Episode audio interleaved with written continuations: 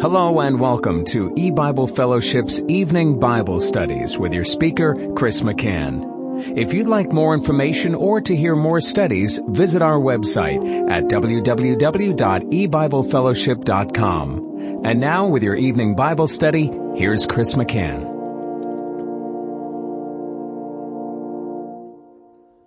Good evening and welcome to E-Bible Fellowship's Bible study in the book of Revelation. Tonight is study number 20 of Revelation chapter 16. We're going to be reading verse 17. And the seventh angel poured out his vial into the air, and there came a great voice out of the temple of heaven from the throne saying, it is done. And I'll stop reading there. Now this is the pouring out of the seventh and last vial full of the wrath of God. It is occurring in the day of judgment, which is our present time period. And all seven of the vials are picturing God's judgment on the unsaved people of the world and Satan and, and all the fallen angels, all the demons in the time of the wrath of God, the final judgment of mankind. And, um, we, we see here the, the opening um, statement of Revelation 16 verse 17 is, and the seventh angel poured out his vial into the air. So that is the object of God's wrath. If we look at the various vials that were poured out, the first went back in verse 2 and poured out his vial upon the earth. And the second in verse 3 poured out his vial upon the sea. The third poured out his vial upon the rivers and fountains of waters. The fourth, in verse 8, poured out his vial upon the sun. The fifth poured out his vial upon the seat of the beast. And the sixth angel, in verse 12, poured out his vial upon the great river Euphrates. And so we see that the earth, the kingdom of Satan, the uh, Euphrates, which represents Babylon, which also typifies the kingdom of Satan of this world, the kingdom of darkness. A- again and again, the target, the object of the wrath of God is the entire kingdom of Satan, all who are in darkness and enemies of the Lord Jesus Christ, enemies of the kingdom of God. Well, now in, in verse 17, we have God pouring out the vial or the Lord um, who gave the vial to the seventh messenger and those messengers represent Christ and his people, the body of believers who carry forth the message of the word of God and and yet this vial is poured out into the air. And we wonder, well, what does that signify? What does that mean that God had the seventh angel, the last angel, pour out the vial full of the wrath of God into the air? Now when we look at the word air in our Strong's Concordance, we find in the Greek there's two words that are translated as air.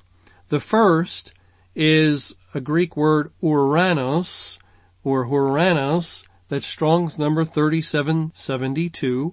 And this word is translated as air, but also as heaven or sky.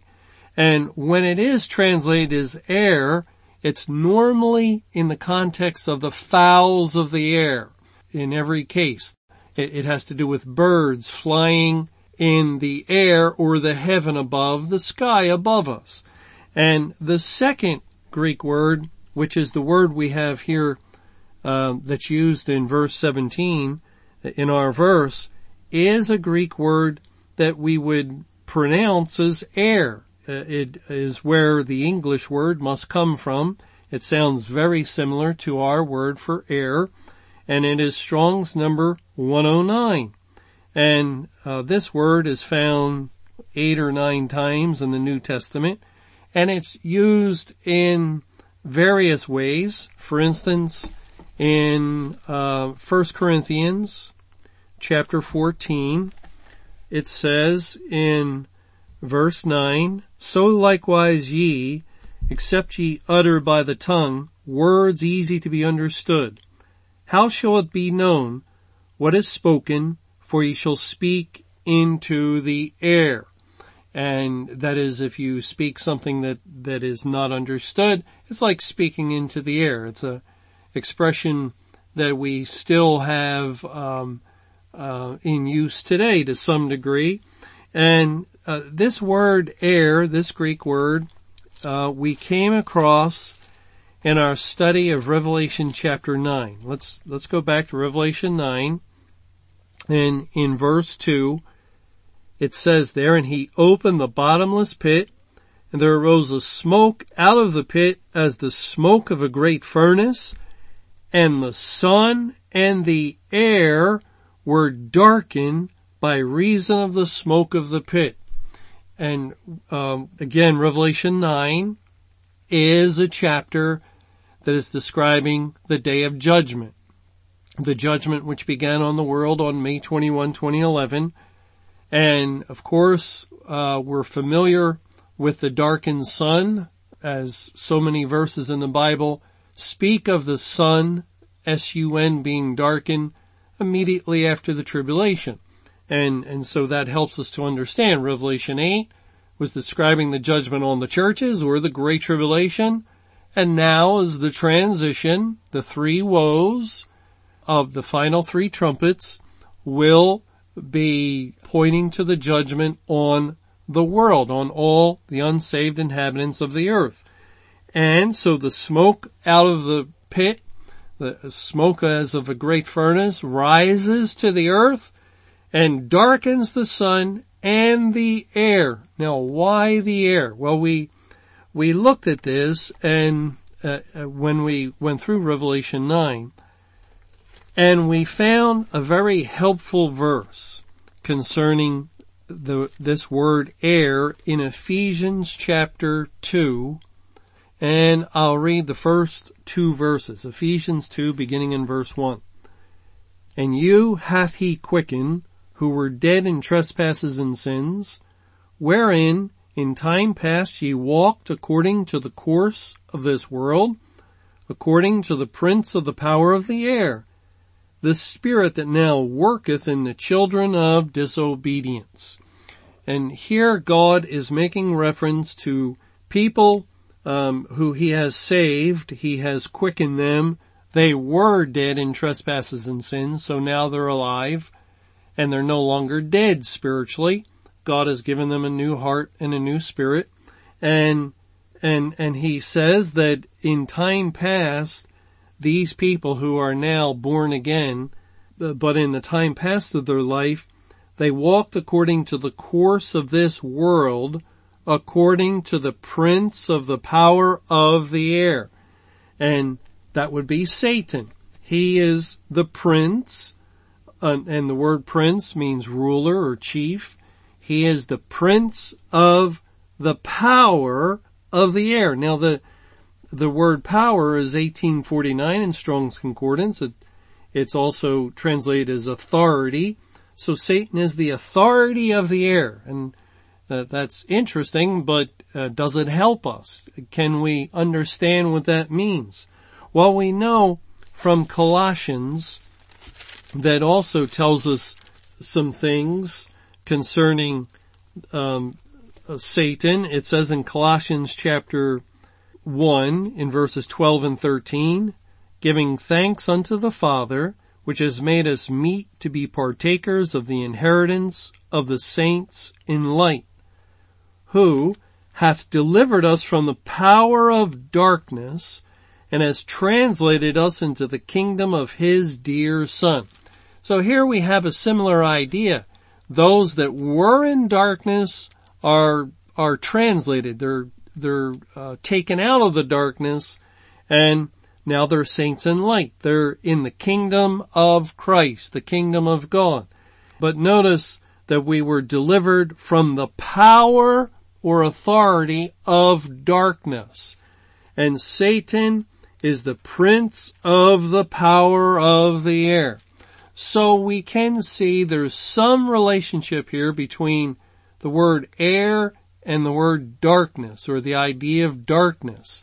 But um, as we go back to Ephesians 2 verse 2, let's just read that verse uh, once again.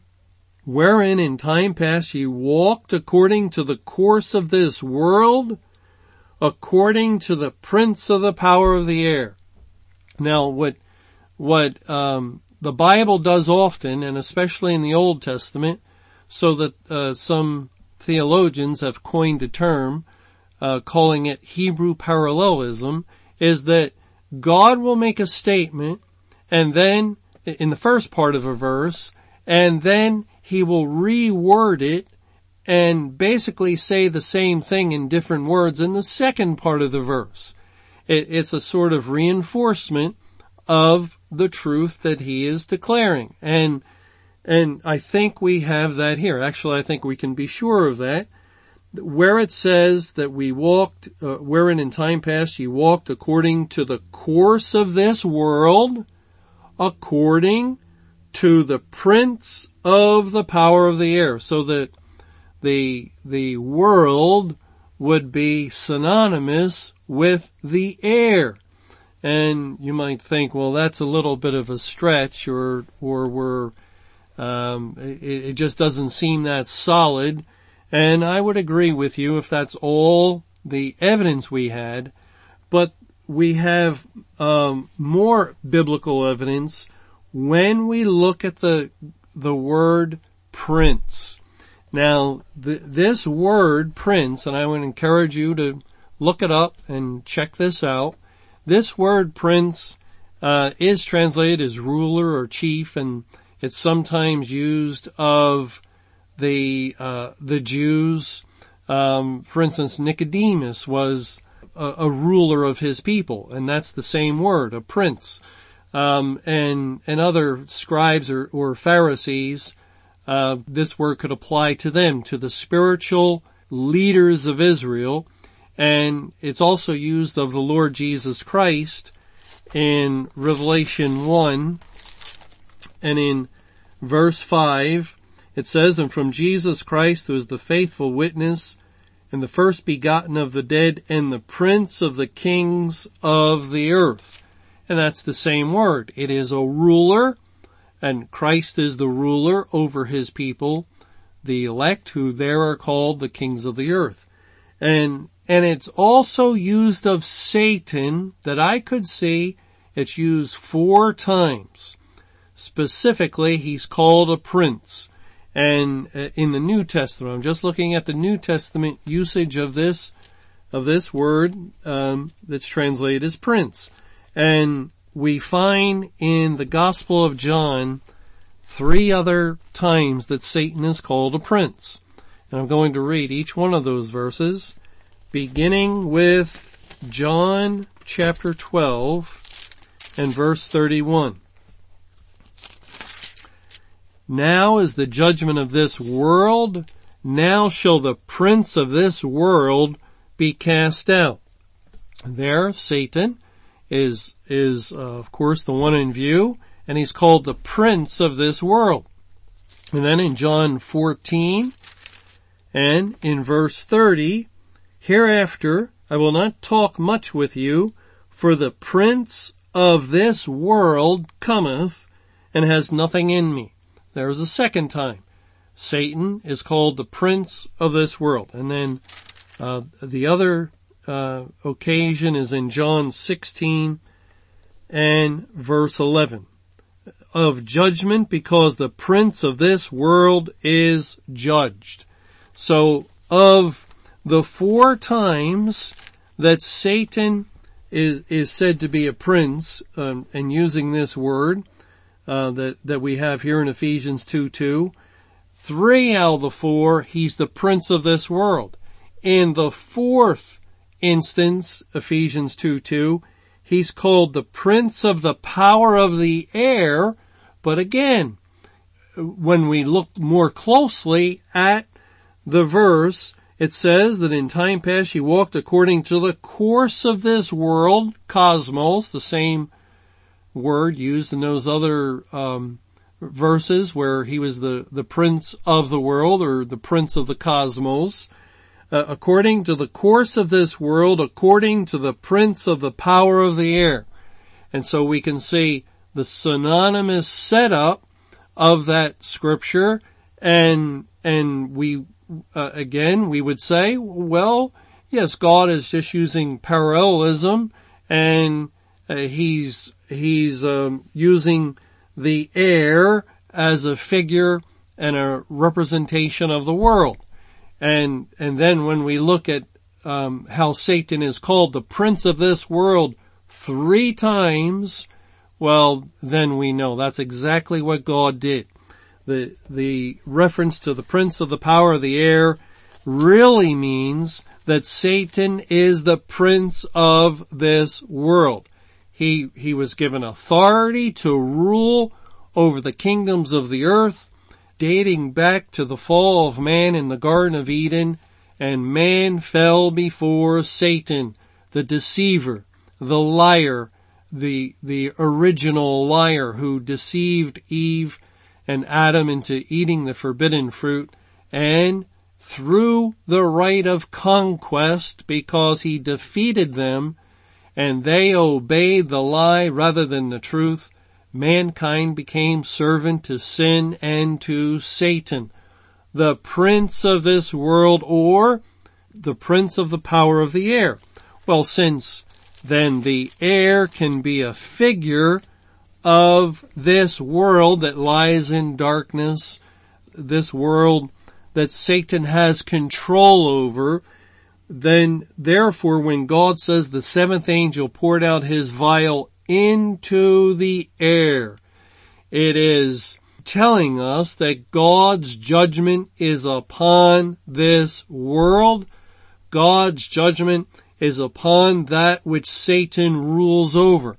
Now we've already uh, uh, been um, told, or, or God has already described back in verse 10, the fifth angel poured out his vial upon the seat of the beast, and his kingdom was full of darkness, and the seat of the beast is the ruling throne, where where the prince of this world was um, uh, exercising his dominion, and and Satan was put down and deposed.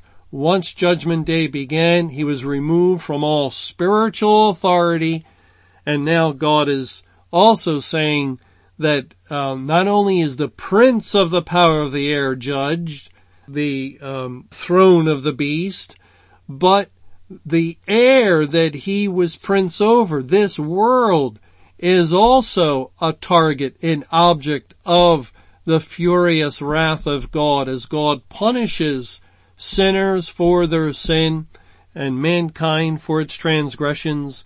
God um, is just uh, completely bringing judgment upon all that are in rebellion against him. The, the whole kingdom, there's not a single bit, not one part of the enemy kingdom that God is missing or that is escaping the judgment of God somehow. The judgment is complete.